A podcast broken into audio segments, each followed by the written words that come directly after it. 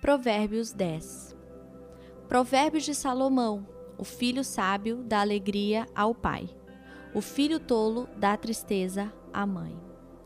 Os tesouros de origem desonesta não servem para nada, mas a retidão livra da morte. O Senhor não deixa o justo passar fome, mas frustra a ambição dos ímpios. As mãos preguiçosas empobrecem o homem, porém as mãos diligentes lhes trazem riqueza. Aquele que faz a colheita no verão é filho sensato, mas aquele que dorme durante a ceifa é filho que causa vergonha. As bênçãos coroam a cabeça dos justos, mas a boca dos ímpios abriga a violência. A memória deixada pelos justos será uma bênção, mas o nome dos ímpios apodrecerá. Os sábios de coração aceitam mandamentos, mas a boca do insensato o leva à ruína. Quem anda com integridade anda com segurança, mas quem segue veredas tortuosas será descoberto. Aquele que pisca maliciosamente causa tristeza, e a boca do insensato o leva à ruína. A boca do justo é fonte de vida, mas a boca dos ímpios abriga violência. O ódio provoca dissensão, mas o amor cobre todos os pecados.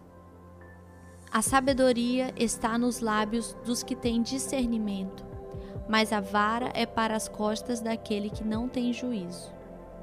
Os sábios acumulam conhecimento, mas a boca do insensato é um convite à ruína.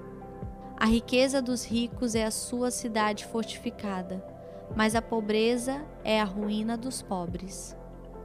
O salário do justo lhe traz vida, mas a renda do ímpio lhe traz castigo.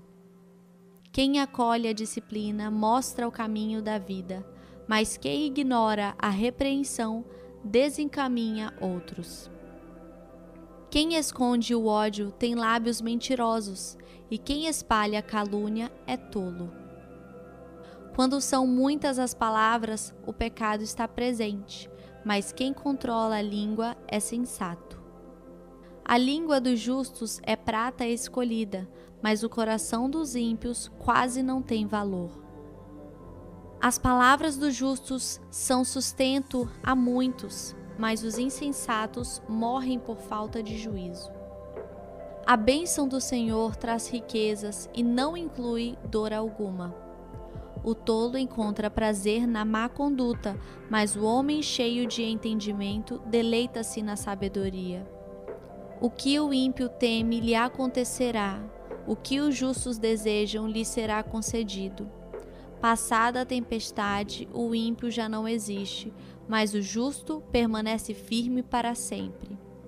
Como o vinagre para os dentes é a fumaça para os olhos, assim é o preguiçoso para aqueles que o enviam.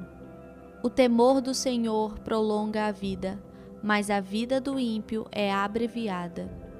O que o justo almeja redunda em alegria, mas as esperanças dos ímpios dão em nada. O caminho do Senhor é o refúgio dos íntegros, mas é a ruína dos que praticam o mal. Os justos jamais serão desarraigados, mas os ímpios pouco duram na terra. A boca do justo produz sabedoria, mas a língua perversa será extirpada. Os lábios do justo sabem o que é próprio, mas a boca dos ímpios só conhece a perversidade.